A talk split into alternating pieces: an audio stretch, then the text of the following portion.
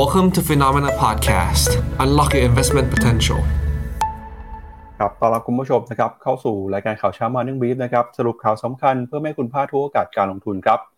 วันพุธที่ 19 กรกฎาคมนะครับ มาเจอกับเรา 2 คน ผมปั๊บจุรติคันติพโล และพี่แบงค์ชัยนนท์นักการจันันครับ สวัสดีครับพี่แบงค์ครับ สวัสดีครับปั๊บครับครับก็วันนี้จะเป็นวันที่มีความสำคัญนะครับในเรื่องของการเมืองเรื่องของเศรษฐกิจไทย เพราะว่าเราจะมีการโหวตเลือกนายกนะครับในรอบที่ 2 ซึ่งตอนนี้เนี่ยคุณพิธานะครับก็ยังได้รับการเสนอชื่อในรอบนี้ แต่ก็ตามความเสี่ยงก็ยังเกิดขึ้นอยู่นะครับ เนื่องจากยังมีสวอยู่ที่ยังคงยืนยันว่า จะไม่โหวตรับรองคุณพิธาเป็นนายกนะครับ ซึ่งถ้าหากว่าคุณพิธาวันนี้เนี่ยไม่สามารถรวบรวมคะแนนเสียงได้ ก็จะทำให้มีความเสี่ยงนะครับแล้วก็ต้องยอมรับกันจริงๆว่ามีโอกาสน้อยมากนะครับที่คุณพิธาจะได้มีโอกาสเป็นนายกคนที่ 30 ของประเทศไทยนะครับ เพราะฉะนั้น วันนี้เราต้องมาติดตามต้องมาลุ้นเรื่องของการเมืองไทยกันทั้งวันเลยนะครับพี่แบงค์ครับนอกจากนี้นะครับจะพาคุณผู้ชมไปดูกันครับกับเรื่องของเศรษฐกิจไม่ว่าจะเป็นของจีนนะครับที่จีนออกมาพูดอีกครั้งหนึ่งแล้วครับบอกว่าจะเข้ามากระตุ้นเศรษฐกิจ จะเข้ามาฟื้นฟูการเติบโตนะครับของการบริโภค หลังจากที่ตัวเลข GDP ออกมาต่ำกว่าเป้าหมาย ออกมาต่ำกว่าที่ตลาดคาดการเอาไว้ รวมไปถึงนะครับจะพาคุณผู้ชมไปติดตามกันกับความเคลื่อนไหวของตลาดหุ้นสหรัฐด้วย ที่เมื่อคืนนี้นะครับดัชนี S&P 500 เนี่ยก็เดินหน้าปรับตัวบวกขึ้นมาได้ติดต่อกันหลายวันแล้วนะครับ อย่างดาวโจนส์เองก็บวกขึ้นมาติดต่อกัน 7 วันทำการ ตอนนี้มีหุ้นหลายตัวนะครับที่ราคาปรับตัวขึ้นมาทำจุดสูงสุดของปี ไม่ว่าจะเป็นหุ้นของ Microsoft นะครับหุ้นของกลุ่มธนาคารพาณิชย์ที่ประกาศผลประกอบการกันในช่วงนี้ เราจะมาสรุปกันนะครับกับงบของ Bank of America แล้วก็งบของ Morgan Stanley ด้วยนะครับแล้วก็รวมไปถึงช่วงท้ายเนี่ยถ้าเกิดมีเวลานะครับ จะพาคุณผู้ชมไปวิเคราะห์กัน กับผลกระทบของปรากฏการณ์เอลนิโยครับ ที่ปีนี้มีคำเตือนออกมานะครับ ว่าจะรุนแรงมากกว่าที่เคยเกิดขึ้นในอดีต แล้วปรากฏการณ์เอลนิโยนี้เนี่ยจะส่งผลต่อรายได้กำไรของบริษัทจดทะเบียน ในตลาดหุ้นไทยด้วยเพราะฉะนั้นเรื่องนี้ต้องระมัดระวังกันด้วยนะครับครับพาคุณผู้ชมไปดูหน่อยครับ สัปดาห์นี้นะครับมีหุ้นตัวไหนประกาศงบกันบ้างนะครับ ก็ตั้งแต่เมื่อคืนนี้แล้วครับ มีหุ้นของ Bank of America กับ Morgan Stanley นะครับส่วนวันนี้ครับจะมีความสำคัญเพราะว่าจะมีหุ้นของ Goldman Sachs มี Tesla มี Netflix นะครับ SML มี IBM สายการบิน United นะครับ แล้วก็วันพรุ่งนี้ TSMC วันศุกร์นะครับ มีหุ้นของ American Express ครับ สัปดาห์นี้ก็ยังคึกคักนะครับ กับการประกาศงบนะครับ พี่แบงค์อืมใช่ครับผมสำหรับผมเนี่ยวันนี่เทสลา Netflix TSMC เนี่ยตัวเสียวเลย ตัวเสียวเลยคือ ไอ้ที่บวกบวกกันมาเนี่ย ถ้างบออกมาไม่เป็นดั่งที่ใจเราคิดนะพี่ปั๊บ มันจะล่วงหรือเปล่า อืมครับเอาละครับงั้นเดี๋ยวเรามาดูกันนะครับ กับตัวเลขของตลาดหุ้นเมื่อคืนนี้ก่อนครับ เมื่อคืนนี้ดัชนีดาวโจนส์ครับปรับตัวบวกขึ้นมาติดต่อกันเป็นวันที่ 8 แล้วนะครับ บวกขึ้นมา 1.06%ครับมาอยู่ที่ 34,951 จุด S&P 500 ครับบวกขึ้นมา 0.71%มาอยู่ที่ 4,554 จุด NASDAQ บวกขึ้นมา 0.7%นะครับหุ้นขนาดกลางขนาดเล็ก Russell Small Cap 2,000 บวกขึ้นมาได้ 1.27%ส่วนดัชนี Wix Index เมื่อวานนี้ก็ติดลบไป 1.34%ครับ ที่น่าสนใจคือจะพาคุณผู้ชมไปดูภาพความเคลื่อนไหวของดัชนี S&P 500นะครับ เมื่อวานนี้เนี่ยเราจะเห็นว่ามีหุ้นนะครับที่ซื้อขายกันอยู่ในดัชนี S&P 500 ประมาณ 48 ตัวครับพี่แบงค์เมื่อวานนี้เนี่ยคือหุ้น 48 ตัวนี้นะครับ ราคาขึ้นมาทะลุ ราคาย้อนหลัง 52 สัปดาห์ หรือว่าราคาในรอบ 1 ปีนะครับ ทำออทำทำหนึ่งวันเยียร์ไฮไปเป็นที่เรียบร้อยแล้วครับเลยพ้องยิ่งครับหุ้นของ Microsoft เมื่อวานนี้บวกขึ้นมา 3.98 เกือบ 4%เลยครับ หลังเขาหลังจากที่เขาเปิดเผยแพ็กเกจราคาผลิตภัณฑ์นะครับ ที่เกี่ยวข้องกับ AI ฮะสำหรับบริษัทหรือ corporate นะครับ เมื่อวานนี้ตลาดตอบรับค่อนข้างดีผลักดันนะครับทำให้ราคาหุ้นของ Microsoft เนี่ยก็เดินหน้าปิดเป็นจุดสูงสุดเป็นประวัติการนะครับ ปิดไปบวกขึ้นมาเกือบ 4%แล้วก็พอ Microsoft เปิดตัว ผลิตภัณฑ์ AI นะครับ Google ก็อาจจะถูกแรงกดดันติดลบไปประมาณ 0.7%เพราะเป็นคู่แข่งกันในเรื่องของการพัฒนาธุรกิจ AI Meta บวกขึ้นมา 0.4% NVIDIA นะครับยังบวกขึ้นมาต่อได้ 2.2%ครับหุ้นในกลุ่มแบงค์นะครับเมื่อวานนี้ก็ตอบรับข่าวกันไปนะครับ Bank of America งบออกมาดีดันราคาหุ้นบวกขึ้นมาได้เกินกว่า 4%เลยนะครับส่วนหุ้นในกลุ่มพลังงานก็ยังซื้อขายกันอยู่ในกรอบแคบๆแล้วก็เทสลานะครับเมื่อวานนี้ยังบวกขึ้นมาได้ประมาณ 1% หุ้นสหรัฐนี่สดใสแข็งแกร่งมากๆ อะไรก็ฉุดไม่อยู่แล้วนะครับอือครับผมไปดูที่กราฟนะครับ ก็จะเห็นว่าดาวโจนทำจุดสูงสุดนับตั้งแต่ย้อนกลับไปคือวันที่ 22 เมษาปีที่แล้วเป็นนิวไฮในรอบประมาณหนึ่งปีกับอีกประมาณสามเดือน แล้วแท่ง candlestick จะเห็นว่าแท่งเขียวเข้มๆด้วย RSI ยังไม่เข้า overbought MACD ก็ตัดเป็น buy signal มาก่อนหน้านี้แล้ว โอ้โห แสดงว่าตลาดค่อนข้างมีความคาดหวังนะว่าฤดูการประกาศผลการดำเนินงานไตรมาสสองนี้ มีความหวังว่าจะ beat expectation หรือว่ามากกว่าที่นักวิเคราะห์คาด อันนี้คือตลาดกาวไปก่อนนะ แต่เรื่องจริงเนี่ยเดี๋ยวเราต้องดูกันตั้งแต่คืนนี้เป็นต้นไปเราจะเห็นหุ้น tech ตัวใหญ่ๆประกาศงบกันออกมา จะเห็นว่าตัว NASDAQ ร้อยเนี่ยบวกแรงที่สุดก็อย่าง heat map ที่พี่ปั๊บบอกเมื่อกี้ไปก็จะเห็นว่าเป็นหุ้น Big Tech นั่นแหละที่ outperform บวกเฉลี่ยประมาณ 2-3%ในหลาย ๆ ตัวเลยโดยเฉพาะอย่าง Microsoft หรือว่า Nvidia นะครับ Dollar Index นะครับเมื่อวานนี้ถึงแม้ว่าอันนี้คือน่าสนใจคือ ถึงแม้ว่าตลาดหุ้นอเมริกาจะดีดได้ แต่เป็นการดีดได้หรือพุ่งได้ โดยที่ไม่ต้องใช้ความพยายามจากดอลลาร์ที่อ่อนค่า ดอลลาร์ตอนนี้อยู่ที่ 99.95 ไม่ได้อ่อนไม่ได้แข็งในช่วงประมาณ2-3วันทำการที่ผ่านมา แสดงให้เห็นว่ามันพูดได้เต็มปากว่าการดีดขึ้นมาของตลาดหุ้นสหรัฐเมื่อวานนี้ มาจากการคาดการผลการดำเนินงานไตรมาสสองที่น่าจะออกมาสดใส ไม่ใช่เป็นเรื่องของฟันฟลอนะครับ ไปดูบอลยิวครับบอลยิวสองปีกับสิบปีก็จะเห็นว่าอยู่ในช่วงไซด์เวย์เพราะว่าเข้าสู่ช่วง back out period ก็คือเฟดห้ามให้ความเห็นใด ๆ ก่อนการประชุมวันที่ 26 กรกฎาคม การไม่มีความเห็นของเฟดก็แปลว่าตลาดก็ไม่ต้องผันผวนตามคณะกรรมการเฟดคนใดคนหนึ่งที่ออกมาพูด แล้วไปลุ้นกันเลยอีกทีหนึ่งดีกว่าว่าวันที่ 26 เฟดจะลดดอกเบี้ยอ่าไม่ใช่เฟดจะขึ้นดอกเบี้ย 25 basis point จริงอย่างที่ตลาดคาดหวังหรือไม่ ซึ่งล่าสุดโอกาสนะดูที่ Fed Fund Futures เนี่ยเกินกว่า 90%ตลาด price in ว่าเฟดน่าจะขึ้นดอกเบี้ยแน่แต่บอกว่าเฟดขึ้นดอกเบี้ยแน่ๆแล้วทำไม bond yield สิบปีเนี่ยทำไมถึงปรับตัวลง ก็เป็นเพราะว่าตลาดยังเชื่ออีกแบบหนึ่งอยู่ว่า ขึ้นครั้งนี้น่าจะเป็นครั้งสุดท้ายนี่คือ terminal rate สิ่งที่ตลาดคิดคือบอกอย่างนั้น แต่ในขณะที่ dot plot รอบที่แล้วออกมาเนี่ยบอกว่าปีนี้เฟดจะขึ้นดอกเบี้ยสองครั้ง ความเห็นที่ไม่ตรงกันนี้จะยังทำให้ตลาดผันผวนอยู่ ยกเว้นแต่สมมุตินะ ว่าวันที่ยี่สิบหกนี้อ่ามันเป็น sequence อย่างนี้ ใครที่ถือหุ้นอเมริกาอยู่ สมมุติว่างบเนี่ยเทสลาออกมาดี Netflix ออกมาดี TSMC ออกมาดีหุ้น Big Tech ออกมาดีนะ ใครมีอยู่ถือต่อลุ้นงบไปเลยขึ้นมาถึงขนาดนี้แล้ว ถึงมันย่อมันก็ย่อมันคงไม่แบบ มันคงไม่แบบลบวันเดียวสิบเปอร์เซ็นต์กำไรเราหายหมดอย่างน้อย ย่อมามันก็มีสัญญาณอย่างน้อยเราก็มีกำไรเพราะนั้นถือไปพอถือไปวิ่งไปต่อปุ๊บพอวันที่ยี่สิบหกเฟดประกาศขึ้นดอกเบี้ยก็จริง สมมุติว่าขึ้นจริงนะ แต่ส่งสัญญาณว่าไม่รีบแล้ว คลายกังวลเรื่องเงินเฟ้อตลาดมันจะเข้าข้างสิ่งที่ตลาดตีความ โอกาสจะวิ่งต่อก็จะมีเพราะฉะนั้นผมเห็นว่า หุ้นเทคอเมริกาใครถืออยู่ ไม่ว่าจะเป็นกองอะไรก็แล้วแต่นะที่มีกำไรถือต่อไปทุกคนถือต่อไป แต่ว่าถ้าคนที่แบบว่าอยากจะซื้อแล้วตอนนี้ไม่มีของทำยังไง อันนี้ต้องต้องเป็นกองแช่งแล้วก็คือ หวังว่างบออกมาอาจจะกำไรดีนะ แต่น้อยกว่าที่ตลาดคาด แล้วก็อาจจะแบบว่าขออีกอย่างหนึ่งคือ ถ้าเพื่อ confirm ว่าให้มันลงมาให้ซื้อได้ถูกนะ ก็ต้องบอกว่าขอให้เนี่ย ดอกเบี้ย ขึ้นก็จริง แต่ขออีกอย่างหนึ่งคือ ขอให้คุณเจลมพาวเวลมีความเหี่ยว มีความเหี่ยวก็คือยังอยากขึ้นดอกเบี้ยต่อ ยังกังวลกับเรื่องเงินเฟ้อ ตลาดเห็นท่าทีแบบนั้นนะผมคิดว่าจะมีแรงเทขาย ซึ่งถ้าแรงเทขายมาพร้อมกับตัวนี้นะดอลลาร์อินเด็กซ์เนี่ยกับอาทะลุแถวแถวร้อยหนึ่งได้ การปรับฐานแรงในตลาดหุ้นอเมริกาจะตามมาตอนนี้มันอยู่ที่คุณมองฝั่งไหน คือถ้าคุณไม่มีของคุณก็จะอยู่ที่กองแช่ง ถ้าคุณมีของ คุณก็จะอยากให้งบออกมาดี แล้วเฟดไม่ส่งสัญญาณเดียวต่ออะแต่ว่าไม่ว่าจะทำยังไงก็ react ตามตลาดแล้วกันนะครับครับไปดูที่หุ้นของยุโรปบ้างครับ เมื่อวานนี้หุ้นยุโรปก็ปรับตัวบวกขึ้นมานะครับ DAX เยอรมนีบวกขึ้นมา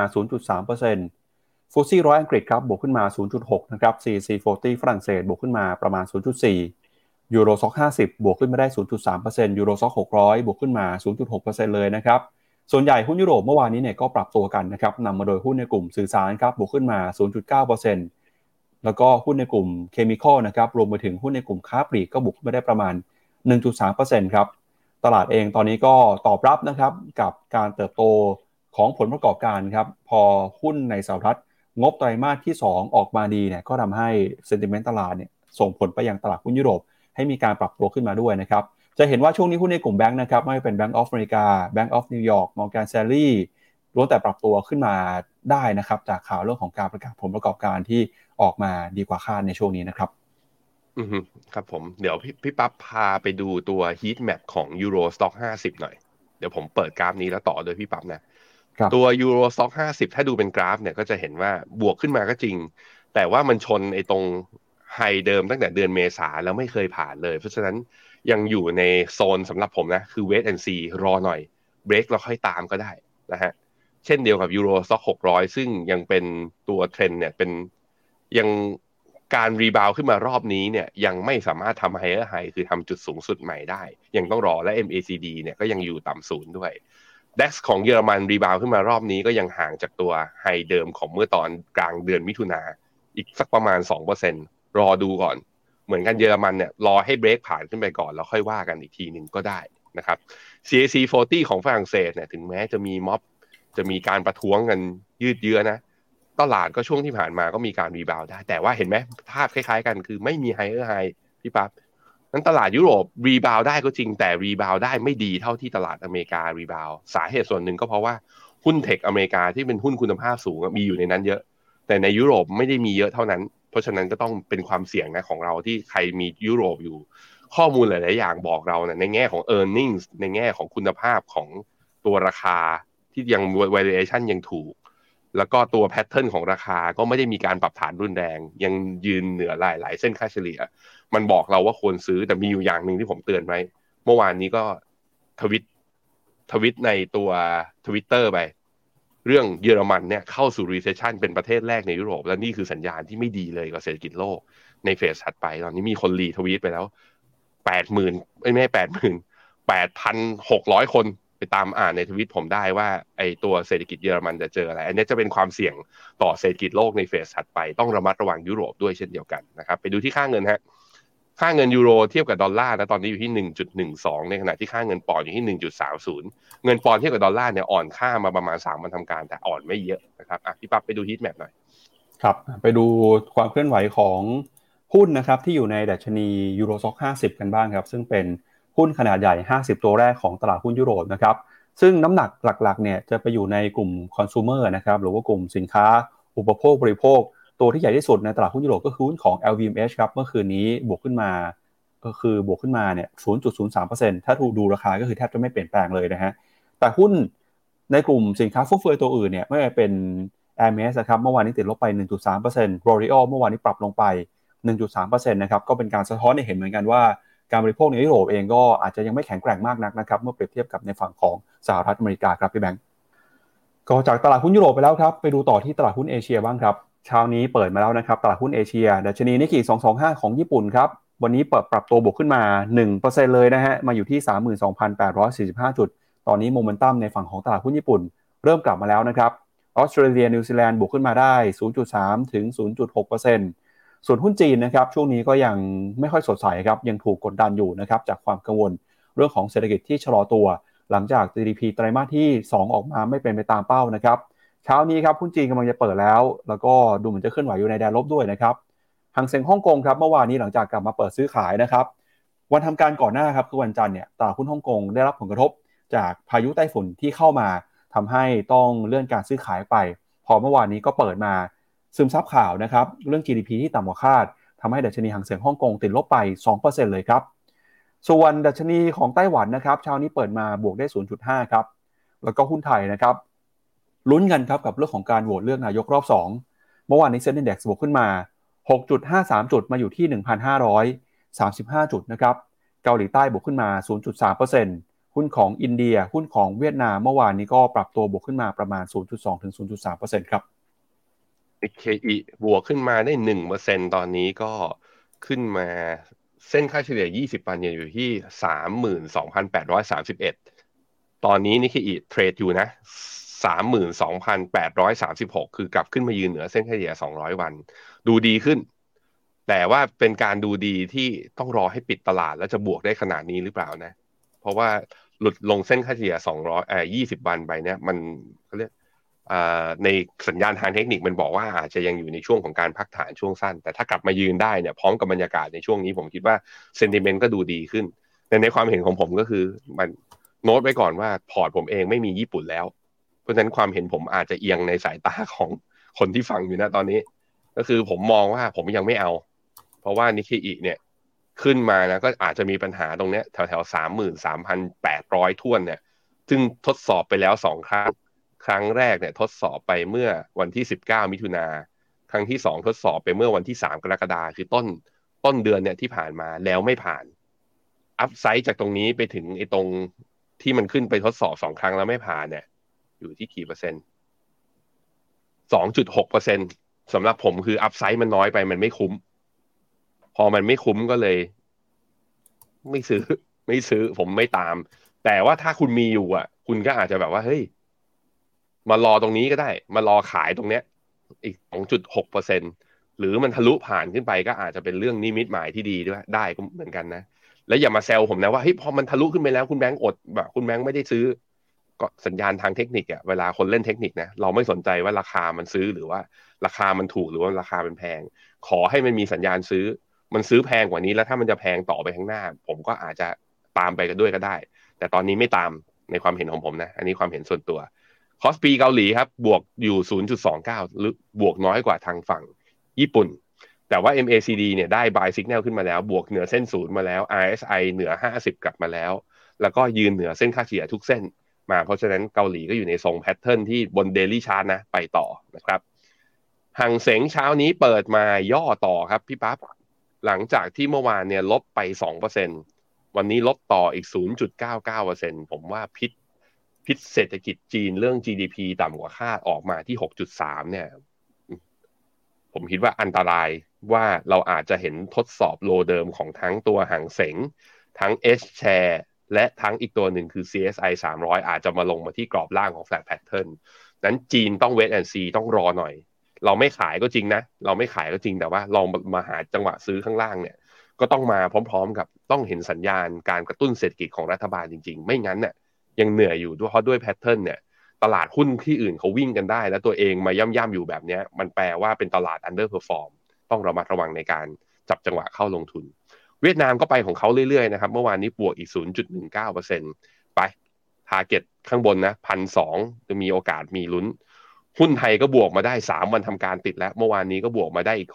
6.53 จุด ขึ้นมายืนเหนือเส้นค่าเฉลี่ย 50 วันหล่อๆ ผมเอาตรงๆนะ ไม่ได้เข้าข้างใครแต่เหมือนตลาดหุ้นไทยจะ price in ว่าคุณพิธาจะไม่ได้เป็นนายกคือโหวตไม่ผ่านรอบนี้แล้วจำเป็นที่จะต้องเปลี่ยนแคนดิเดตนายกเป็นท่านอื่น ซึ่งทางเพื่อไทยก็เหมือนจะแย้มออกมาแล้วนะพี่ปั๊บว่าไม่ใช่คุณอุ้งอิงใช่ไหมน่าจะเป็นคุณเศรษฐาด้วยครับผม ครับเอาละครับ มาดูต่อนะครับ กับความเคลื่อนไหวของราคาสินค้าโภคภัณฑ์บ้างครับ ราคาทองคำนะครับ เมื่อคืนที่ผ่านมาก็ปรับตัวบวกขึ้นมาได้ค่อนข้างดีทีเดียวครับ บวกขึ้นมาได้มากกว่า1% ขึ้นมาอยู่ที่ระดับนะครับ1,977 ดอลลาร์ต่อทรอยออนซ์ครับ สาเหตุที่ราคาทองคำปรับตัวบวกขึ้นมาทำจุดสูงสุดในรอบหนึ่งเดือนนะครับก็เนื่องมาจากค่าเงินดอลลาร์ที่อ่อนค่าไป รวมไปถึงผลตอบแทนของพันธบัตรรัฐบาลสหรัฐ ก็ปรับตัวลงไปด้วยครับ หลังจากที่ตลาดเห็นตัวเลขเศรษฐกิจนะครับแล้วก็ประเมินกันว่าการประชุมของเฟดในช่วง 25ถึง26 กรกฎาคมนี้เนี่ยธนาคารกลางสหรัฐน่าจะส่งสัญญาณนะครับหยุดการขึ้นดอกเบี้ยก็จะทำให้ตัวเลขนะครับค่าเงินดอลลาร์อ่อนค่าอีก ก็คือจะเป็นการขึ้นดอกเบี้ยครั้งนี้เนี่ยแล้วก็ในช่วงที่เหลือของปี อาจจะไม่มีการขึ้นดอกเบี้ย มือนที่เคยประกาศไว้ก่อนหน้านี้แล้ว ซึ่งข่าวนี้ก็เป็นผลดีกับราคาทองคำนะครับ ส่วนที่ทางของราคาน้ำมันครับ ราคาน้ำมันดิบ WTI ซื้อขายอยู่ที่ 75 ดอลลาร์เบรนท์นะครับซื้อขายอยู่ที่ 79 ดอลลาร์ครับ ราคาน้ำมันในช่วงนี้ก็ดูไม่ค่อยดีเท่าไหร่ฮะ เพราะว่าจีนนะครับซึ่งเป็นหนึ่งในประเทศผู้นำเข้าน้ำมัน อันดับต้นๆของโลกเนี่ย เศรษฐกิจส่งสัญญาณอ่อนแอ ถ้าหากว่าเศรษฐกิจจีนไปไม่ไหวนะครับ ความต้องการใช้น้ำมันก็จะหายไป ราคาน้ำมันก็เลยขึ้นไม่ไหวเหมือนกันครับ ครับผมผมพาไปดูราคาตัว Dollar Index เมื่อคืนนี้ที่กราฟ 15 นาทีนะไล่ตั้งแต่ 8 โมงมาจนถึงประมาณ ตอนนี้ตอนเช้าล่าล่าสุดเนี่ยก็จะเห็นว่าดอลลาร์มันอยู่ในโซนของการแข่งค่า ตั้งแต่ 8 โมงเย็นเมื่อวานนี้ จนถึงเช้าวันนี้อะแล้วมาดูราคาทอง ราคาทองเนี่ยกระชากขึ้นมาจากประมาณพันเก้าร้อยหกสิบตอนแถวเวลาประมาณห้าโมงเย็นนะทะลุขึ้นมาแถวประมาณพันเก้าร้อยแปดสิบสองตอนเวลาประมาณ สามทุ่มสี่สิบห้านาทีบ้านเรา คือลากในช่วงเซสชันก่อนที่ตลาดอเมริกาจะเปิดจนกระทั่งเปิดนิดๆนะแล้วหลังจากนั้นก็ค่อยมีการปรับฐานจะเห็นว่าราคาทองดีดขึ้นมาโดยที่ดอลลาร์ไม่ได้มีการอ่อนค่านะ อันนี้เป็นจุดเตือนอย่างหนึ่งคือ พุ่งขึ้นมาก่อนแล้วหวังว่าดอลลาร์จะอ่อน แต่ดอลลาร์ไม่อ่อนจริงก็เลยมีการย่อลงมา ถามว่าไอ้ตอนนี้ผมทำอะไร แย้บๆบอกว่าก็คือตอนที่มันทะลุขึ้นมาเนี่ย ตอนนี้นะ RSI มันขึ้นมาแถวๆประมาณสักเจ็ดสิบแปดแปดสิบเนี่ยผมมองเอาเห็นแล้วว่าดอลลาร์ไม่ดีขึ้นมา ผมเลยเปิด short เบาๆ เปิดไป อันนี้คือ trade สั้น ก็ปิดไปแล้ว ก็คือได้มาประมาณนี้แหละไม่เยอะหรอกประมาณเจ็ดแปดเหรียญแต่เล่นหลาย contract หน่อย เก็บกำไรระยะสั้นนะระยะสั้นเป็นแบบนี้แล้วระยะยาวมันบอกอะไรเรา ราคาระยะยาวจะเห็นว่าถ้าเป็นกราฟ day เมื่อวานนี้ได้แท่งสีเขียวทะลุเกินขึ้นมายืนเหนือเส้นค่าเฉลี่ยหนึ่งร้อยวันอีกครั้งหนึ่ง แต่มันชนฟิโบนัชชีหกสิบ เห็นไหมทุกคน เข้าใจยังว่าทำไมถึงผมถึง short อะก็คือมันมาชนที่ golden ratio retracement ตรงนี้ ถ้าไม่ผ่านก็อาจจะย่อลงมาแถวๆประมาณเส้นห้าสิบหรือว่าเส้นเฉลี่ยร้อยวันเนี่ยอีกทีหนึ่งอันนี้ระยะสั้นนะ แต่ถ้าดอลลาร์อ่อนต่อ ตรงนี้ก็จะเป็นแค่แนวต้านที่ไร้ความหมาย แนวต้านเอาไว้ขู่ แล้วอาจจะมีการทะลุและดีขึ้นไปเกิน 2,000เพราะนั้นอยู่ที่ค่าเงินดอลลาร์นะครับสำหรับทอง มาที่ราคาน้ำมัน ราคาน้ำมันยังพยายามดีกลับขึ้นมานะพี่ปั๊บเมื่อวานนี้บวกกลับขึ้นมาประมาณ2%เนี่ยก็คือพยายามจะขึ้นมาแล้วเดี๋ยวคงทดสอบเส้นค่าเฉลี่ย200 วันอีกรอบหนึ่งเนี่ยถ้าผ่านปุ๊บน่าซื้อตาม แต่ผมขายไปแล้ว ก็คือตอนมันทะลุเส้นร้อยอ่า ไอชนเส้น 200 วัน แล้วดีดลงมาเนี่ย ก็ตามกราฟนะตามสัญญาณทางเทคนิคเห็นไหมรอบที่ผ่านมาอย่างรอบตอนกลางเดือนเมษาชนแล้วก็ไม่ผ่าน หรือรอบตอนเนี้ยไอตอนที่มันหลุดลงไปใหม่ ๆ ตอนเดือนสิงหาปี 2022 ปีที่แล้ว พอขึ้นมาทดสอบอีกทีหนึ่งพอไม่ผ่านมันก็ไหลลงค่อนข้างเร็ว เพราะฉะนั้นถ้าไม่ผ่านเรายังอยู่ขาช็อตแต่ถ้าทะลุขึ้นไปได้ปิดแท่ง candle stick แท่งสีเขียวจบวันนะ ไปได้แล้วค่อยไปซื้อตามตอนนั้นก็ไม่สายสำหรับราคาน้ำมันครับผม ครับอะนะฮะเดี๋ยวเรามาดูกันนะครับสำหรับคุณผู้ชมในช่วงนี้นะครับทางฟิโนเมนาก็มีกิจกรรมดีๆนะครับอยากเชิญชวนคุณผู้ชมมาร่วมงานสัมมนากันครับ วันเสาร์ที่ 22 กรกฎาคมนี้นะครับที่ตลาดหลักทรัพย์แห่งประเทศไทย ในช่วงบ่ายครับ Finnomena ก็จะมีงานสัมมนา success driven investment นะครับการปั้นพอร์ตการลงทุนให้สำเร็จครับมาเจอกันกับพี่เจษแล้วก็พี่กิ๊กนะครับแล้วก็มีเวิร์กช็อปนะครับที่ใช้เครื่องมืออย่าง Goals Navigator ซึ่งเป็นเครื่องมือแนะนำการลงทุนระดับโลกนะครับที่ Finnomena พัฒนาร่วมกับ Franklin Templeton งานนี้ฟรีไม่มีค่าใช้จ่ายนะครับสามารถเข้าไปดูข้อมูลลงทะเบียนได้ที่เว็บไซต์ของ Finnomena ครับ ผมขยายความเพิ่มเติมครับ คือคุณจะได้อะไรจากงานนี้อะคุณจะได้อะไรจากงานนี้ คือเวลาเราลงทุนเนี่ย คนที่เริ่มต้นลงทุนคือเราหวังผลตอบแทน อย่างน้อยๆก็ในระยะสั้นเพื่อทำให้ตัวเองอุ่นใจ แต่พอตลาดมันผันผวนระยะยาวบางคนคือถอดใจออกไป บางคนก็เริ่มไม่แน่ใจแล้วว่า วิธีคิดของตัวเองมันถูกต้องหรือไม่วิธีมันมีกระบวนการในการวางแผนการลงทุนในระยะยาวนะซึ่งพอร์ตผมส่วนหนึ่งเนี่ยก็คือวางแผนในการระยะยาว ที่คุณที่คุณเห็นผมแบบว่าทำเทคนิคระยะสั้นเนี่ยก็คือมีพอร์ต trade เป็นพอร์ตเทคนิคแต่พอร์ตระยะยาวคือเราวางแผนอีกแบบหนึ่งวิธีคิดคือวางแผนตามเป้าหมายเลย จะเก็บเงินพาภรรยาไปเที่ยวรอบโลกใช่ไหมจะเอาลูกไปเรียนต่อปริญญาตรีปริญญาโทที่เมืองนอกใช่ไหม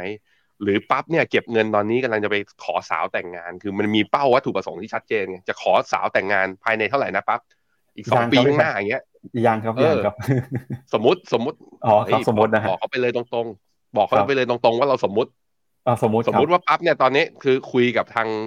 พ่อตาแม่ยายแล้วเขาอยากได้สินสอดเท่าไหร่สามล้าน ตอนนี้มีอยู่สองล้าน สมมุติว่าได้ไม่ถึงสามล้านแปลว่าอะไร แปลว่าเขาจะไม่ให้ลูกสาวเรานะเขาจะไม่ให้ลูกสาวเรา เพราะนั้นมันเป็นเขาเรียกว่ามันเป็นเป้าที่เราต้องไปให้ถึง แล้วมันไปเสี่ยงกับสินทรัพย์ที่เสี่ยงมากไม่ได้เพราะสมมติอีกสองปีข้างหน้านะอยู่ดีๆ เกิดวิกฤตอะไรขึ้นมาปั๊บจะไม่ได้แต่งงานนะเพราะว่ามีเงินไปขอสาวไม่ได้ จะมีปัญหา นั้นอย่างเงี้ยพอมันตั้งจากโจทย์ว่าเฮ้ยเรามีความต้องการใช้เงินแน่ ๆ เงินก้อนนี้ไม่ถึงก็ไม่ได้ แล้วมีวิธีคิดยังไงเนี่ยอันนี้กลยุทธ์อย่างนี้เขาเรียกว่า success driven เอาเรื่องความสำเร็จของเป้าหมายเป็นหลัก แล้วค่อยมาจัดอีกทีว่าสินทรัพย์ควรจะหน้าตาเป็นยังไง เพื่อให้ปั๊บสามารถที่จะไปขอสาวแต่งงานได้ภายใน 2 ปีข้างหน้าได้สำเร็จอะวิธีคิดทำอย่างเงี้ยมาเจอกันได้ที่งานสัมมนาวันที่ 22 นี้ฟรี แล้วก็มี exclusive workshop นะใครมีเป้าอะไรคิดมาไว้ก่อนเลย แล้วเอาโน้ตบุ๊กมานะแล้วมานั่งทำกันกับนวัตกรรมชั้นโลกไอ้แบบว่าระดับโลกที่เราจับมือร่วมกับ Franklin Templeton นะครับตัวอย่างเมื่อกี้ของปั๊บผมย้ำอีกทีหนึ่งว่าเป็นเรื่องสมมุตินะครับครับก็คุณผู้ชมที่อยากมาเจอกับพวกเรานะครับ สแกน QR Code ที่อยู่บนหน้าจอครับ แล้วก็มาเจอกันนะครับ 22 กรกฎาคมนี้ที่ตลาดหลักทรัพย์แห่งประเทศไทยหอประชุมชั้น 7 นะครับ เวลาบ่ายโมงเป็นต้นไปครับมาเจอกันได้นะครับ เอาละครับมาดูกันกับเรื่องการเมืองที่ร้อนแรงนะครับ วันนี้เนี่ยเราจะเห็นโฉมหน้านะครับ หรือว่าอาจจะเห็นการโหวตการอภิปรายที่ดูเดือดกันอีกวันหนึ่งเลยนะครับ หลังจากที่ประชุมสภาเนี่ยก็จะเปิดประชุมสภาเพื่อให้มีการโหวตนายกในรอบที่2นะครับตอนนี้สถานการณ์เป็นยังไงบ้าง มีโอกาสมีความเสี่ยงอะไรเกิดขึ้นบ้าง ต้องบอกก่อนครับว่าตอนนี้เนี่ยแปดพักร่วมรัฐบาลนะครับ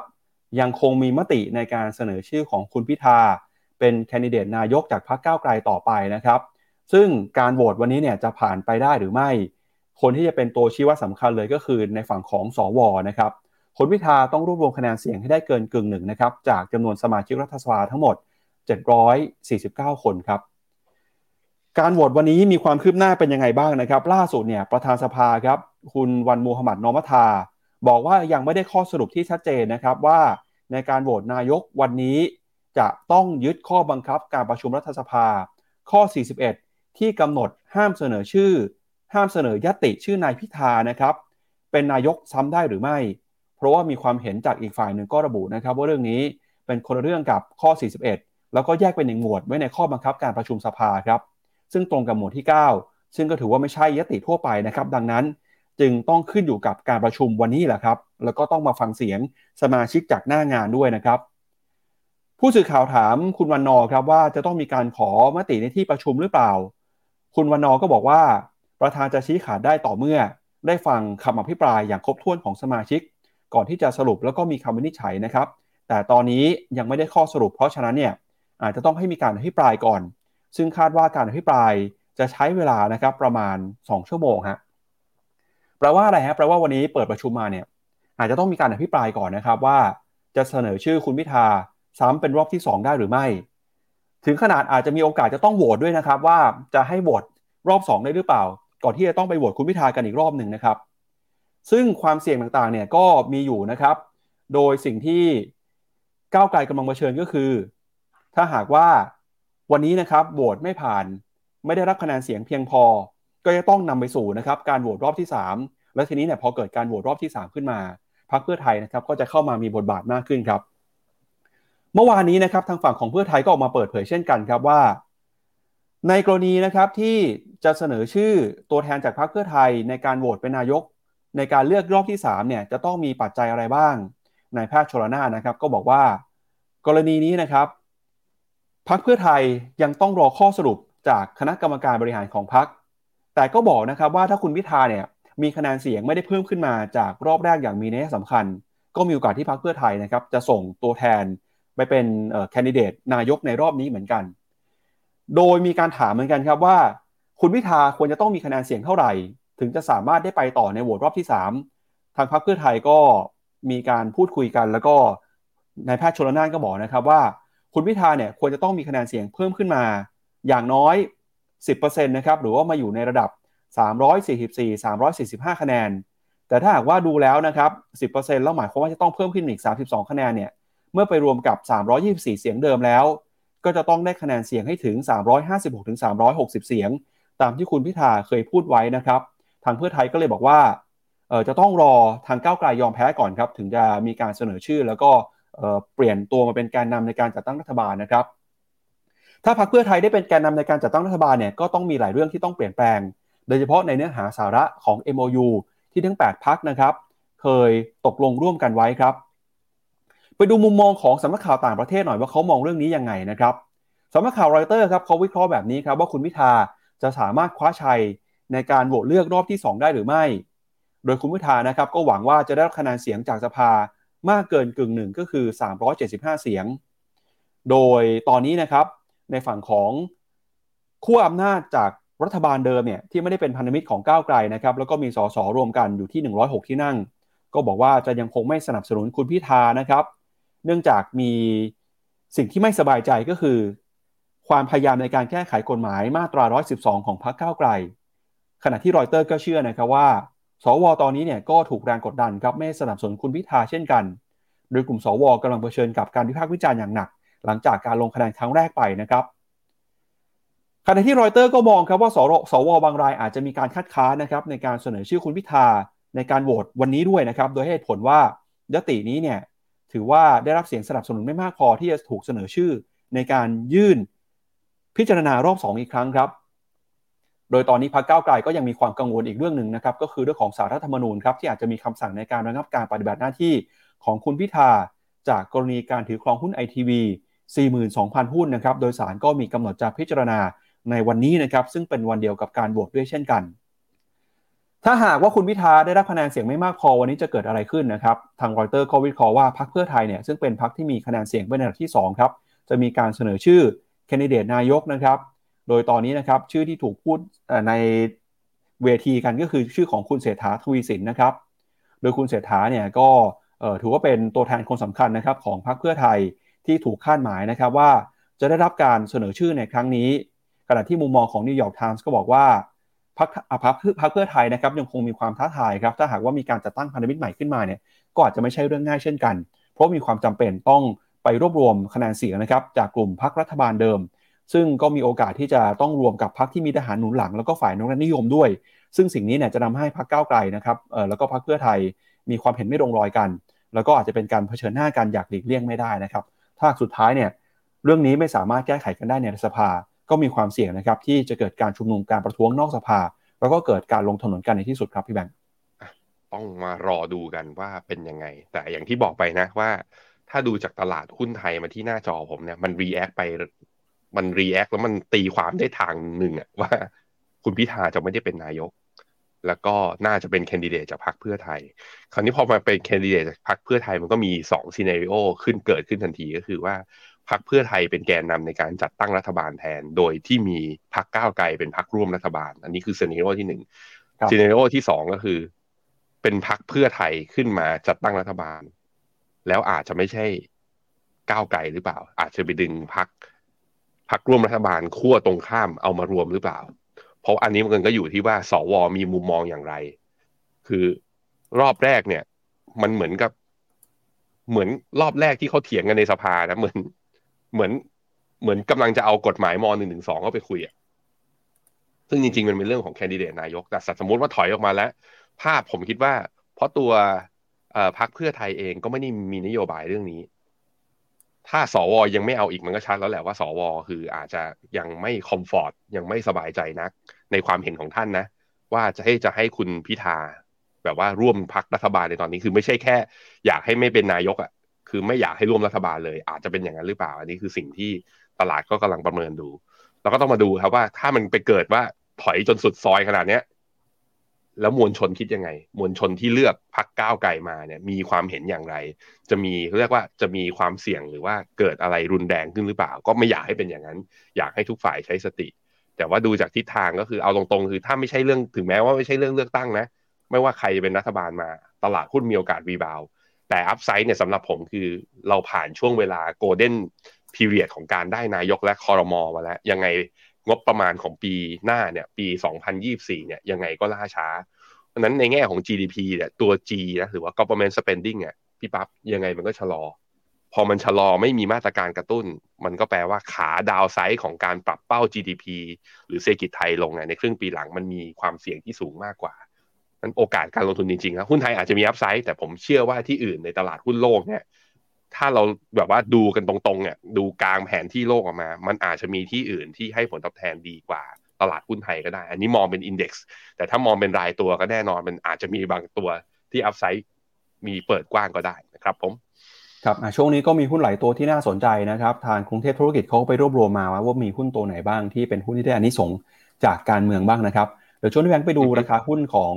ออที่ปรับตัวขึ้นมานะครับ แล้วก็เป็นหุ้นที่ถูกจับตามองว่ามีความข้องเกี่ยวกับฝั่งการเมืองหน่อยนะฮะไปดูหุ้นในฝั่งของพรรคเพื่อไทยครับ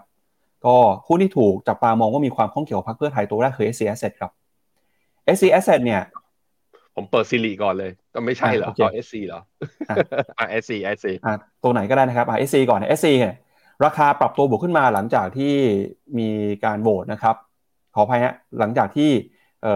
มีการทราบผลการเลือกตั้งกันวันที่ 15 พฤษภาคมเนี่ยจนถึงปัจจุบันนี้ s อ s บวกขึ้นมาแล้วประมาณเกือบ 9%ครับจากวันที่ 15 พฤษภานะครับอือฮึครับตัวที่ 2 คือแสนสิริครับแสนสิริเนี่ยจากวันที่ 15 พฤษภาคม ราคาบวกขึ้นมาแล้ว 16%ครับโอ้ราคานี่ทำนิวไฮในรอบเท่าไหร่เนี่ยขอดูหน่อยสิทำนิวไฮย้อนกลับไปนับตั้งแต่กุมภาปี 2018 เลยพี่ปั๊บครับมาดี อีกหนึ่งตัวครับคือหุ้นของโรงพยาบาลพระราม 9 ครับ PR9 นะครับ ก็บวกขึ้นมาจากวันที่ 15 พฤษภาคม 5.2%ครับโหถ้าดูเป็นกราฟ week เนี่ย อยู่ในขาย่อมาก่อนหน้านี้ถ้าดูเป็นกราฟ day ก็เพิ่งจะมีดีดขึ้นมานะครับ เมื่อวันวันไหนวันจันทร์ แต่เมื่อวานนี้ย่อนะพี่ปั๊บเมื่อวานนี้ย่อครับผมครับก็เป็นหุ้นการเมืองนะครับ ช่วงนี้ที่เราต้องจับตากันแล้วเดี๋ยวยังไงวันนี้เนี่ย การเมืองน่าจะร้อนแรง การลงทุนตลาดหุ้นไทยก็อาจจะมีความมันผวนได้นะครับยังคงต้องใช้ความระมัดระวังกันอยู่นะครับ ครับผมครับจากการเมืองไทยไปแล้วครับ เดี๋ยวไปดูเรื่องของจีนหน่อยฮะก็ไม่รู้คุณผู้ชมจะเบื่อข่าวนี้หรือยังนะครับ หรือว่ายังเชื่ออยู่ไหมฮะเพราะว่าตั้งแต่สองสามสัปดาห์ที่ผ่านมาจีนออกมาพูดกับทุกวันเลยครับว่าเขาจะกระตุ้นเศรษฐกิจ เขาจะฟื้นฟูการบริโภค จะทำให้เศรษฐกิจกลับมาเติบโตได้นะครับ แล้วก็ยิ่งออกมาพูดซ้ำอีก หลังจากที่ตัวเลข GDP ไตรมาสที่ 2 ของจีน ออกมาต่ำกว่าคาดครับ ล่าสุดเนี่ยนะครับในฝั่งของหน่วยงานที่ดูแลวางแผนทางเศรษฐกิจของจีนครับก็ออกมาพูดย้ำอีกครั้งหนึ่งแล้วครับบอกว่าจีนเนี่ยจะเข้ามาฟื้นฟู แล้วก็กระตุ้นนะครับการบริโภคเพื่อสนับสนุนให้เศรษฐกิจของจีนเติบโตครับ หลังจากที่เราเห็นสัญญาณความอ่อนแอนะครับในการเติบโตเศรษฐกิจ ในฝั่งของดีมานความต้องการนะครับแล้วก็ความมั่นใจของผู้บริโภค ตอนนี้เนี่ยจะเห็นว่าความเชื่อมั่นนะครับแล้วก็อำนาจในการซื้อของผู้บริโภคจีน ปรับตัวลงมาอย่างต่อเนื่องเลยครับ รวมไปถึงนะครับ เรื่องของการลงทุนต่างๆ ก็ยังคงต้องจำเป็นที่จะได้รับการกระตุ้นเพิ่มเติมด้วยนะครับ เรื่องนี้ครับถูกตอกย้ำหลังจากที่ตัวเลข GDP จีนในไตรมาสที่ 2 ออกมาอยู่ที่ 6.3%เป็นตัวเลขที่ต่ำกว่าคาด ตัวเลขยอดค้าปลีกนะครับก็ส่งสัญญาณชะลอตัวเช่นกันทำให้ตอนนี้รัฐบาลจีนจำเป็นต้องออกมาประกาศใช้มาตรการนะครับในการเข้าไปสนับสนุนการบริโภคในประเทศครับ ซึ่งตอนนี้เนี่ยหน่วยงานที่ดูแลเรื่องนี้ก็สัญญานะครับว่าในเร็วๆนี้ครับจะเข้ามากระตุ้นเศรษฐกิจผ่านมาตรการทางการคลังที่มีนะครับเพื่อทำให้เกิดการจ้างงานในฝั่งของคนหนุ่มสาวที่มีอายุน้อย ที่เราเห็นตัวเลขอัตราการว่างงานพุ่งขึ้นมาสูงสุดเป็นประวัติการขณะที่ค่าจ้างแรงงานนะครับก็ต้องได้รับการกระตุ้นด้วยนะครับ เพราะว่าค่าจ้างแรงงานที่ชะลอตัวลงไป ก็เป็นตัวที่ส่งผลต่อความมั่นใจของผู้บริโภค แล้วก็ช่วงหลังๆนี้นะครับเราก็จะเริ่มเห็นว่า หน่วยงานต่างๆเนี่ยเริ่มออกมาปรับลดคาดการณ์การเติบโตของ GDP จีน ก่อนหน้านี้เราเคยรายงานกันไปว่ามี City Group มี Morgan Stanley นะครับล่าสุดก็มี Deutsche Bank ครับที่ออกมาหันเป้า GDP จีนโตเหลือเพียงแค่ 5.3%เท่านั้น หลังจากที่เคยคาดการณ์นะครับว่า GDP จีนจะโตอยู่ที่ 6%ขณะที่ Morgan Stanley ก็ City Group นะครับหันเป้า GDP จีนเติบโตเหลือเพียงแค่ 5%แล้วนะครับ Goldman Sachs ครับยังเป็นหนึ่งเจ้านะครับที่มองว่า GDP จีนเนี่ยจะยังคงกับคาดการณ์ก่อนหน้าคือประมาณ 5.4%นะครับ แต่สิ่งที่น่ากังวลก็คือตอนนี้เนี่ยคนจีนที่เป็นคนหนุ่มสาว คนที่เป็นวัยรุ่น คนที่มีอายุน้อยนะครับ ตอนนี้อัตราการว่างงานปรับตัวขึ้นมาทำจุดสูงสุดใหม่เลยนะครับ อยู่ที่ 21.3%ซึ่งทำไมเรื่องนี้ถึงสำคัญครับ เพราะว่า 1 ใน 5 ของชาวจีนนะครับ เป็นคนที่อยู่อายุระหว่าง 16-24 ปี ที่มีอัตราการว่างงานเพิ่มขึ้นมา ถ้าหากว่าคนจีนมีการว่างงานเพิ่มขึ้นมาแบบนี้เนี่ย มันจะเป็นแรงกดดัน 2 ทางครับพี่แบงค์ แรงกดดันในทางที่ 1 ก็คือ คนที่ตกงานนะครับ ก็ไม่มีอำนาจในการซื้อขายจับจ่ายใช้สอยนะครับ ก็ไม่สามารถเข้าไปกระตุ้นเศรษฐกิจได้จากการบริโภคของตัวเอง กับ 2 ครับคือ คนที่อยู่ในวัย16 24ปีเนี่ยก็คือยังเป็นลูกนะครับยังเป็นหลานยังคงต้องมีผู้ปกครองดูแล ถ้าว่าคนที่อายุน้อยยังไม่มีงานทำภาระพวกนี้จะตกไปอยู่กับคนที่เป็นชาวจีนในวัยทำงานครับก็จะยิ่งเป็นการทำให้กำลังซื้อนะครับของชาวจีนเนี่ย หายไปอีกครับ เพราะฉะนั้นเรื่องนี้เป็นเรื่องที่สำคัญมาก ที่รัฐบาลจีนต้องเข้ามาดูแลแก้ไขครับ อือครับผมอะผมพาไปดูในแง่มุมมองของตลาดหุ้นจีนในแง่ valuation มาที่หน้าจอผมนะ CSI 300 เนี่ย ตอนนี้เนี่ย ถ้าเป็นแง่กำไรของเขาเมื่อเทียบกับหุ้นโลกเนี่ย ตอนนี้ flat flat ก็คือว่าไม่ได้แย่ไปกว่าหุ้นโลก เริ่มส่งตัวแล้ว แต่ว่าราคาเนี่ย underperform มาจากการปรับตัว GDP นั่นแหละ ที่มีการปรับประมาณการลงเรื่อยๆ เลยนะฮะ เพราะนั้นคือ ราคาเนี่ย underperform แต่กำไรไม่ได้แย่ตามแล้ว อันนี้คือข้อดี ถ้าไปดูเป็นตัว PE ย้อนหลังของ CSI 300 เมื่อเทียบกับหุ้นโลกเนี่ยย้อนหลัง 10 ปี ตอนนี้อยู่ที่ลบ1 standard deviation ย้อนหลัง 3 ปี พี่ปั๊บดูดิลบ2 standard deviation คืออยากได้ของถูกนะณวินาทีนี้ จีนถูกจริง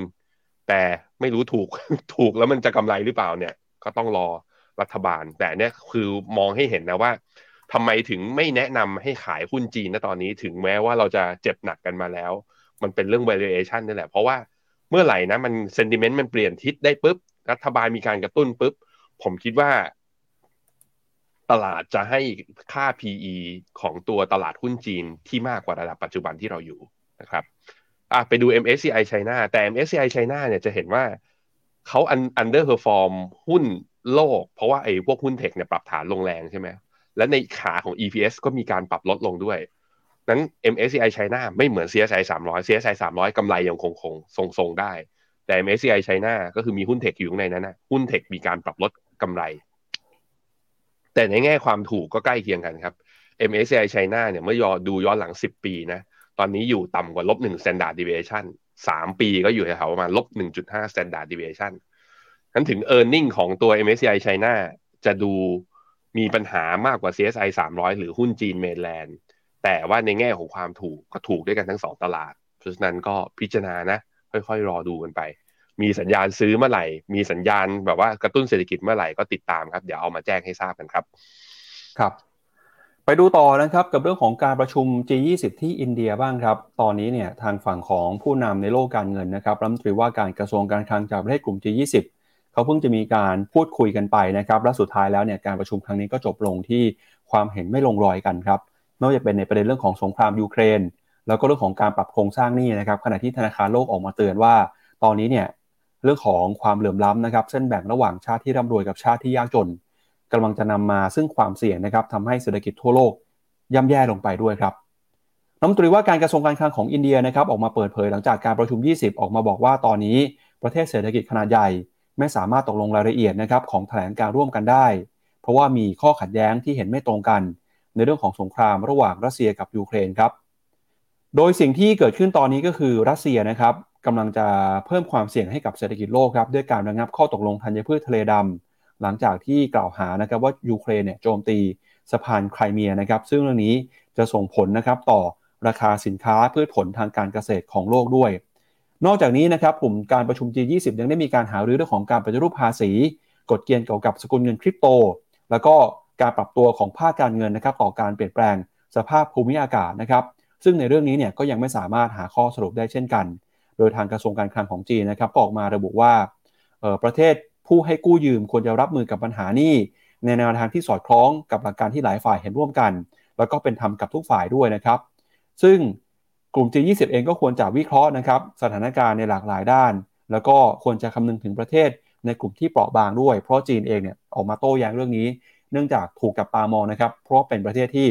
เป็นผู้ปล่อยกู้รายใหญ่ แล้วก็เข้ามามีส่วนในการใช้อำนาจนะครับทางเศรษฐกิจต่อประเทศที่เป็นลูกหนี้ครับทางในฝั่งของ IMF ออกมาเตือนนะครับว่าการปรับโครงสร้างหนี้ของประเทศที่กำลังพัฒนาตอนนี้เนี่ยต้องทำอย่างรวดเร็ว ถ้าหากว่าไม่สามารถทำได้เกิดปัญหาวิกฤตเศรษฐกิจขึ้นมา ก็จะกระทบนะครับลุกลามบานปลาย กลายเป็นปัญหาเศรษฐกิจของโลกในที่สุดครับ อันนี้ก็เป็นเรื่องที่กลุ่ม G20 พูดคุย แล้วก็ยังไม่สามารถหาข้อตกลงกันได้ครับ อืมครับผมเอ่อจีนก็ใช้วิธีนี้ในการเขาเรียกว่าสร้างอำนาจและอิทธิพลในเวทีโลกด้วยการปล่อยกู้ ผ่านตัวธนาคารกลางไอตัวธนาคาร แห่งเอเชียชื่ออะไรนะ ADB Asia Development Bank เข้าไปอยู่ใน emerging market แล้วก็ทางประเทศทางฝั่งแอฟริกาใต้ในจำนวนที่เยอะ ปรากฏว่าคือพอมันเศรษฐกิจชะลอเนี่ยดอกเบี้ยที่อาจจะต้นทุนที่สูงมันก็เลยมีปัญหานั้นก็เลยมี ผมคิดว่ามุมหนึ่งเราต้องฟังเสียงไว้ คือฟังหูไว้หู ว่าเขามีปัญหาจริงหรือเปล่าคือ พอมันเกิดปัญหาจะผิดนัดชำระหนี้หรือจะมีปัญหาจริง ผมคิดว่าทางการจีนก็คงจะใช้วิธีเข้าไปคอมเพลมไพร์แหละเข้าไปเจรจา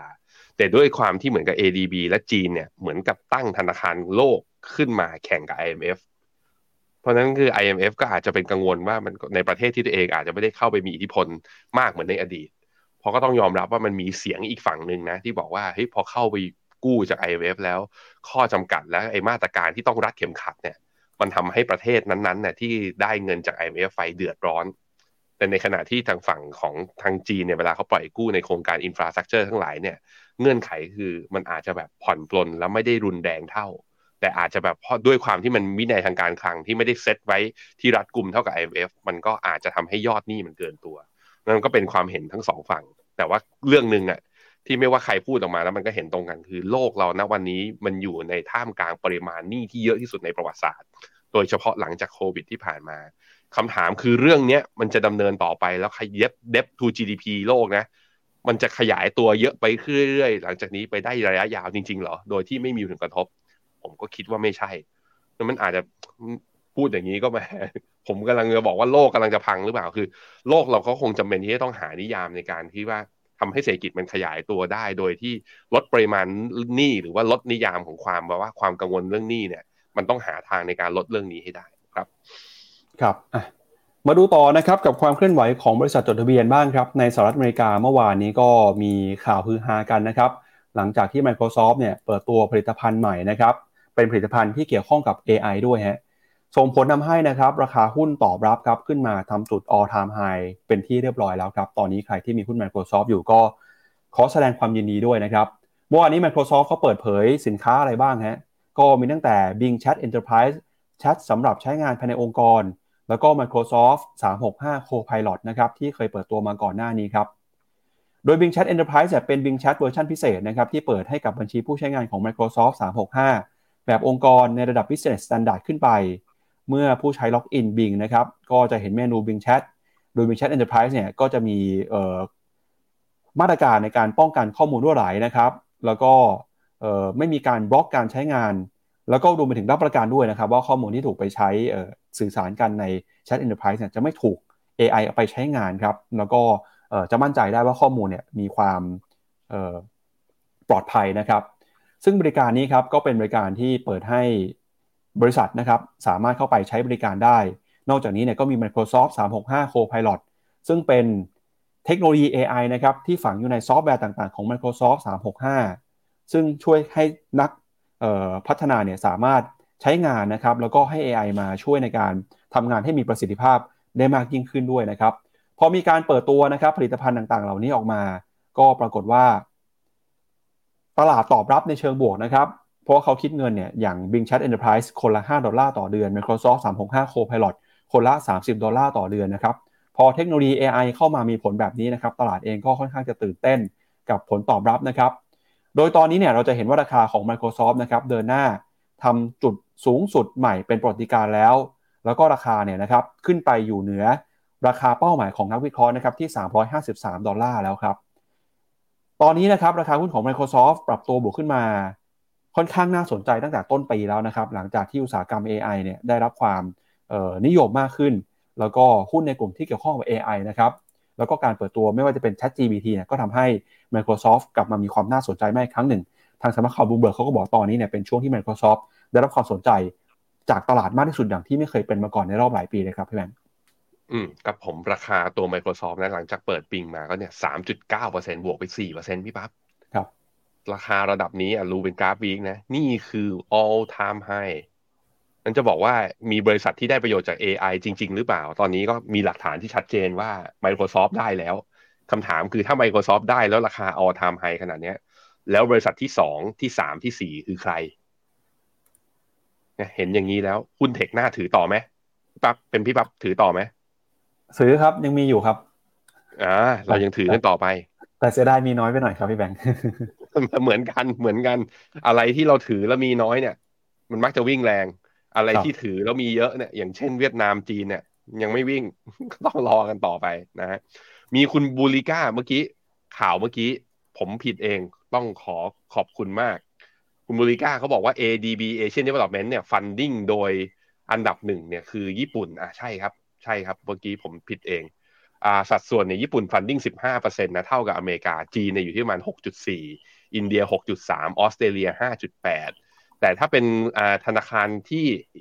จีนเนี่ย funding เยอะเนี่ยคือเขาเรียกว่า AIIB หรือว่า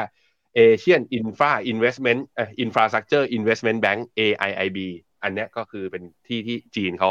เรียกว่าเป็นพี่ใหญ่ในการที่จะปล่อยกู้ให้กับประเทศทางฝั่ง emerging market ที่ เน้นในการกระตุ้นเรื่องการลงทุนในโครงสร้างพื้นฐานนั่นเอง ขอบคุณมากนะครับ ครับ เอาละครับ เดี๋ยวเรามาดูกันต่อนะครับ กับมูลค่าของ Microsoft บ้างครับ หลังจากที่ราคาขึ้นมาทำจุด all time high นะครับ ตอนนี้ตลาดเขามีมุมมองยังไงบ้างครับ ตอนนี้เราจะเห็นนะครับว่าราคาเนี่ยก็เริ่มจะทะลุนะครับแซงหน้าเป้าหมายที่นักวิเคราะห์ประมาณการกันไปแล้วครับ ปัจจุบันราคาอยู่ที่ประมาณ 330นะครับแล้วก็ราคาเป้าหมายอยู่ที่ประมาณ 350เนี่ยก็จะเห็นว่าราคาเริ่มจะเต็มมูลค่าแล้วนะครับมีอัพไซด์เหลือเพียงแค่ประมาณ 5%เท่านั้นครับอืมครับผมครับมาดูกันต่ออีก 2 บริษัทครับก็คือ Bank of America นะครับกับ Morgan Stanley ครับล่าสุดนะครับ Bank of America ซึ่งเป็นธนาคารที่มีขนาดใหญ่เป็นอันดับที่ 2 ของสหรัฐ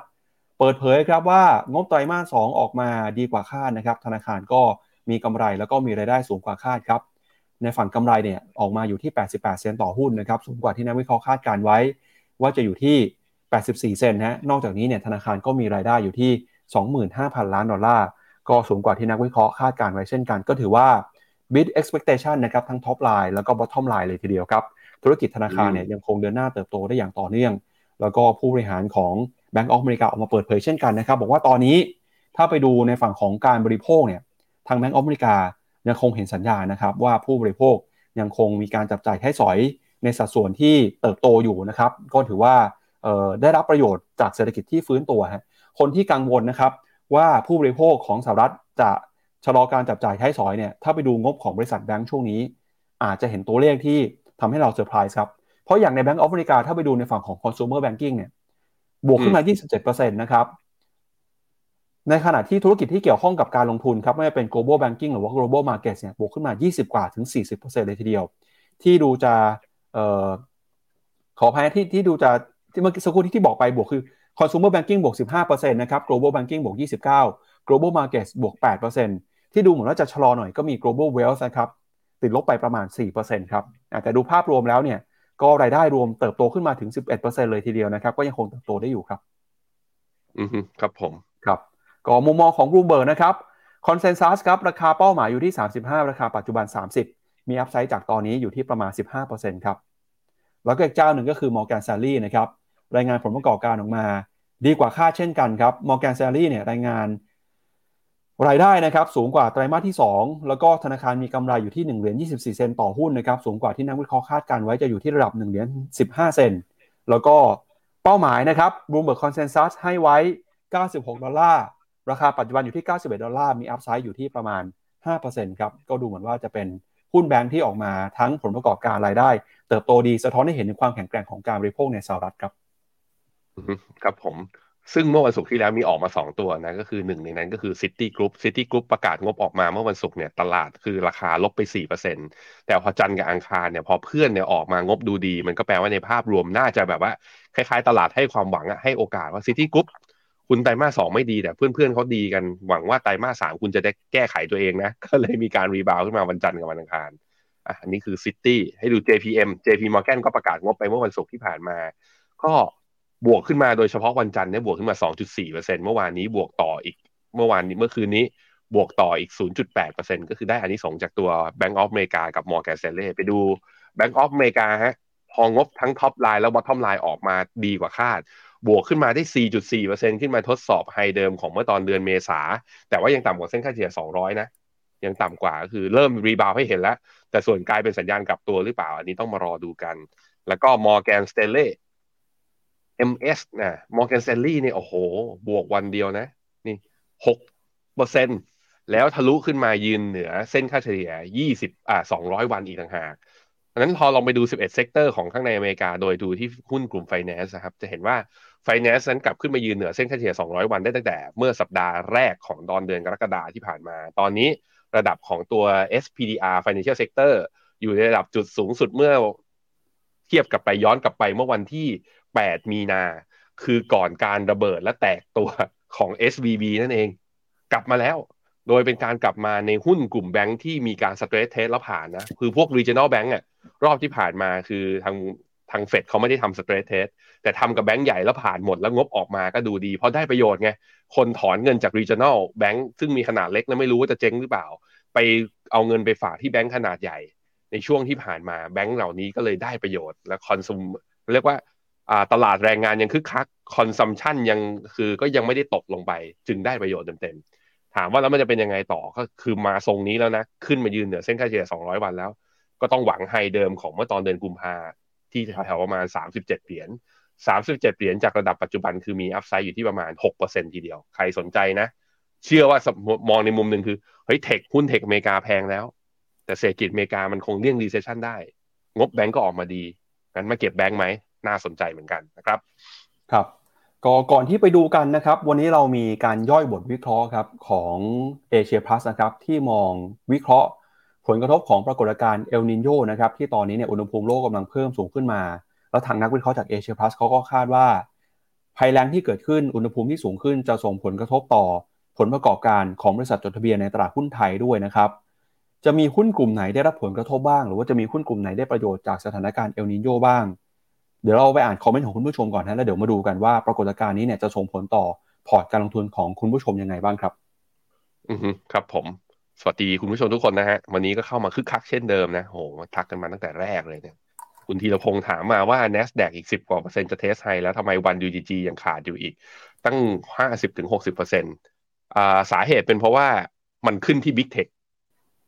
ส่วนในตัวหุ้นที่อยู่ใน ONE-UGG เนี่ยหลาย ๆ ตัวคือมันเป็น small and mid ซึ่งข้อดีคือเราเริ่มเห็นมันการ rebound แต่ว่ามัน rebound ช้ามากคือตั้งแต่ต้นปีไม่ rebound เลย แต่สัปดาห์ที่ผ่านมาเริ่มเห็นเป็นบวกบ้าง เล็กน้อยอะผมพาไปดูอะนี่หน้าจอผม ตัวนี้คือตัว b e l l y Gifford US Growth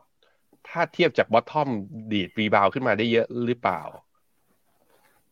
ขึ้นมาประมาณ 18% 18%ก็พอๆกับ S&P แต่ว่าคือ เริ่มเห็นเนี่ยวันสองวันเนี่ยไม่ใช่วันสองวันเขาเรียกว่าเข้าเดือนเนี้ยเริ่มมีการเนี่ยดีด rebound ขึ้นมาประมาณ5-6%มาบ้างแต่มาช้า แต่เมื่อไหร่เวลามาคือถ้ามาอย่างรอบก่อนๆเนี่ยโอ้โหดีดวิ่งแรงเลย ต้องรอนิดนึงครับ ต้องรอนิดนึง ข้อดีคือผ่านเส้นค่าเฉลี่ย200วันขึ้นมาได้แล้ว แล้วก็ทิศทางคือถ้าอเมริกาเลี่ยง recession ได้ปีนี้ ผมว่า upside ยังเปิดอยู่ข้างบนพอมีอยู่นะครับ ให้กำลังใจคุณธีรพงศ์สู้ๆผมก็ยังมีอยู่นะฮะ คุณอาร์คขอวิเคราะห์อินเดียกับจีน เมื่อกี้จีนบอกไปแล้ว แต่ผมยังไม่ได้บอกอินเดียใช่ไหมอะเราไปดูอินเดียกัน อินเดียเนี่ย ถ้าใครฟังตัว FINNOMENA Live เมื่อวันจันทร์ที่ผ่านมานะ คุณเอมจากบลจกสิกร เป็นนักกลยุทธ์จากบลจกสิกรเนี่ยมาเนี่ย ผมว่าคนดูอาจจะไม่ได้เนื้อหาอะไรมัวแต่เคลิ้มมัวแต่ดู แต่เนื้อหาคือ อินเดียเป็นหนึ่งในสองตลาดนะ ที่ทางบลจกสิกรแล้วก็คุณเอมเนี่ยชอบ ชอบในแง่อะไรก็คือว่ามันมี e a r n i n g momentum มันโอเค GDP growth ดีที่สุดในเอเชีย ประชากรระดับพันสี่ร้อยล้านคน เป็นฐานการผลิตและคอนซัมชันในประเทศ คือมีจำนวนประชากรวัยแรงงานเนี่ยเยอะที่สุดในโลก ไม่ได้เป็นกรณีไม่ได้เป็นคือคู่ขัดแย้งทางตรงกับอเมริกาหรือกับทางฝั่งจีน เพราะฉะนั้นมันเหมือนเงินลงทุนเรื่อง foreign direct investment เรื่อง fund flow การการไหลเข้ามาเลยวิ่งเข้าอินเดีย แล้วล่าสุดทำ ตั้งแต่ทะลุทำนิวไฮทำออทามไฮมาตั้งแต่เมื่อวานปลายเดือนมิถุนามา ก็ขยับตัวขึ้นต่อเนื่องเพราะนั้นในความเห็นของผมคือมีอยู่ถือต่อไป ย่อลงมาแรงๆเนี่ยน่าซื้อ ถ้ามันไม่หลุดลงมาไอ้ที่เส้นแดงที่ผมลากไว้นะถ้าไม่หลุดลงมาน่าซื้อ อืม แต่ถ้าจะซื้อเลยตรงนี้ผมก็แพงไปนิดนึง พงไปนิดหนึ่งใครที่เป็นแบบสายแบบชอบซื้อของถูก เห็นตรงนี้อาจจะทำใจซื้อไม่ได้ แล้วอาจจะเข็ดด้วยแหละว่าโหเคยซื้อแพงมาแล้ว แล้วพอมันกลับทิศนาทีหนึ่งเราก็อาจจะกลับตัวไม่ทันอันนี้เข้าใจได้นะครับ มี มีคอมเมนต์เรื่องการเมืองกันเยอะเลย มีคอมเมนต์กันเรื่องการเมืองกันเยอะเลย แต่ผมว่าไปในทิศทางคล้ายๆกันนะว่า ต้องเปลี่ยนคนอะ ต้องเปลี่ยนคน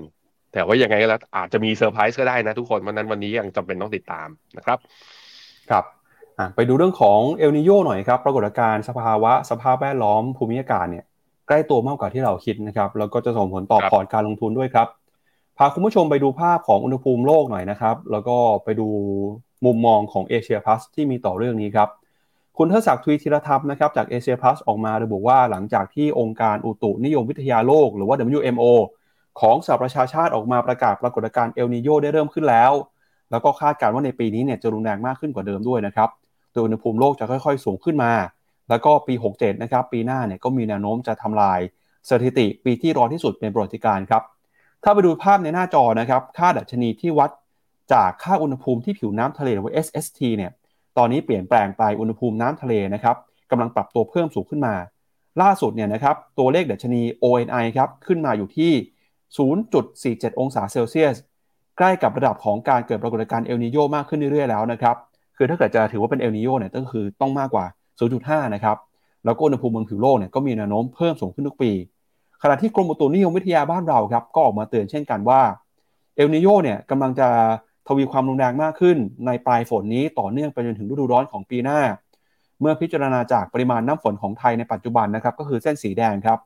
ถือว่าอยู่ในระดับต่ำกว่าค่าปกติเส้นสีน้ำเงิน ซึ่งหลังจากนี้นะครับประเทศไทยอาจจะเผชิญกับความแห้งแล้งมากขึ้น เอเชียพลัสเขาก็เลยไปวิเคราะห์ผลกระทบของเอลนิโยนะครับด้วยการเปรียบเทียบของปี 58 ที่เคยเกิดปรากฏการณ์เอลนิโยแรงกว่าปกติ ตอนนั้นเนี่ยเขาก็พบว่าเซ็นดี Index มีกำไรสุทธิ ลดลงไป 7%จากปีก่อน เหลือ 6.56 แสนล้านบาท ก็คือเอลนีโญเกิดขึ้นมาเนี่ยส่งผลต่อกำไรสุทธิของหุ้นไทยถึง 7%เลยนะครับไม่น้อยนะครับ โดย sector ที่ถูกแรงกดดันจากประเด็นนี้ ก็มีหุ้นในกลุ่มเกษตรกรครับเออกลุ่มการเกษตรนะครับในกลุ่มเกษตรเนี่ย กำไรสุทธิลดลงไปถึง 37%เลยครับขณะที่หุ้นในกลุ่มอาหารนะครับ กลุ่มการเงินยังคงเติบโตได้ดีนะครับ ถ้าดูจากภาพนี้จะเห็นว่าหุ้นในกลุ่มเกษตรเนี่ยได้รับแรงกดดันนะครับ ส่งผลต่อรายได้แล้วก็กำไรด้วยครับ นอกจากนี้นะครับอีกมุมหนึ่งเราก็เริ่มเห็นความเสี่ยงเหมือนกันครับ หลังจากที่มีปัญหาภัยพิบัติเกิดขึ้นทำให้ตอนนี้กองทุนนะครับเขาก็บอกว่าจะต้องมีการเปลี่ยนนโยบายการลงทุน ไปลงทุนในหุ้น หรือว่าลงทุนในกองทุน ที่มี ESG นะครับ ให้ความสำคัญกับเรื่อง ESG มากขึ้น โดยเราจะเห็นว่ากองทุน ESG ในไทยเนี่ยเพิ่มขึ้นมาอย่างต่อเนื่องเลยครับ ใน 6 เดือนแรกของปีนี้นะครับ มูลค่าของกองทุน ESG ก็มีการปรับตัวเพิ่มขึ้นมาครับ แล้วก็มีจำนวนกองทุนเพิ่มขึ้นมาด้วย ปัจจุบันนี้เนี่ยกองทุน ESG ของเรามีทั้งหมด 69 กองทุน แล้วก็มีมูลค่า Market Cap รวมกันอยู่ที่ประมาณ 29,000 ล้านบาทครับ ถ้าไปดูรายละเอียดในหุ้นรายตัวเนี่ยนะครับเราก็จะพบว่ามีหุ้นหลายตัวครับที่ได้รับผลกระทบจากเอลนินโยนะครับ โดยพ้องยิ่งหุ้นที่เกี่ยวข้องกับการเกษตรไม่เป็นหุ้นที่ได้ผลกระทบจากภัยแล้งหนักฝนขาช่วงนะครับ แล้วก็มีหุ้นในกลุ่มที่เกี่ยวข้องกับการผลิตน้ำด้วยนะครับก็ได้ผลกระทบในเรื่องนี้เช่นกัน แต่ไหนก็ตามเนี่ยที่เขาบอกว่าหุ้นที่ได้ประโยชน์จากเรื่องนี้นะครับก็คือหุ้นที่เกี่ยวข้องกับธุรกิจเครื่องดื่ม แล้วก็หุ้นที่เกี่ยวข้องกับธุรกิจเช่าซื้อนะครับ เพราะว่า เกษตรกรที่มีรายได้ลดลงไปเนี่ยอาจจะต้องไปกู้ยืมเงินมากขึ้น อาจจะทำให้หุ้นกลุ่มนี้ได้ประโยชน์ในอนาคตนะครับ อันนี้ก็เป็นมุมมองคำแนะนำจากเอเชียพลัสครับพี่แบงค์อืมครับผมโหแล้วผมจินตนาการไม่ออกสมมติว่าภัยแล้งมาปีนี้จริงนะงบประมาณ งบกลางของเราก็ยังไม่ผ่านเพราะเราไม่ได้มีตั้งรัฐบาล มันก็แปลว่าต้องไปใช้งบฉุกเฉิน ซึ่งงบฉุกเฉินก็มีปริมาณที่น้อยก็แปลว่ามาตรการกระตุ้นเศรษฐกิจก็อาจจะไม่มีด้วยดังนั้นความเสี่ยงเรื่องภัยแล้งเนี่ยผมคิดว่า อาจจะทำให้ราคาคอมมดิตี้เพิ่มสูงขึ้น การบริโภคอาจจะชะลอลง จะมีการหันเป้า GDP ลงหรือเปล่าอันนี้น่าห่วงจริงครับ ครับก็เป็นความเสี่ยงที่จะกระทบกับเราด้วยนะครับ ตอนนี้ก็มีทั้งเรื่องของการเมืองเรื่องของภัยธรรมชาติ เรื่องของสิ่งแวดล้อมนะครับ การลงทุนยังคงต้องมีการกระจายความเสี่ยงให้เหมาะสม แล้วก็ใช้ความระมัดระวังมีวินัยกับการลงทุนอย่างสม่ำเสมอเลยนะครับ ก็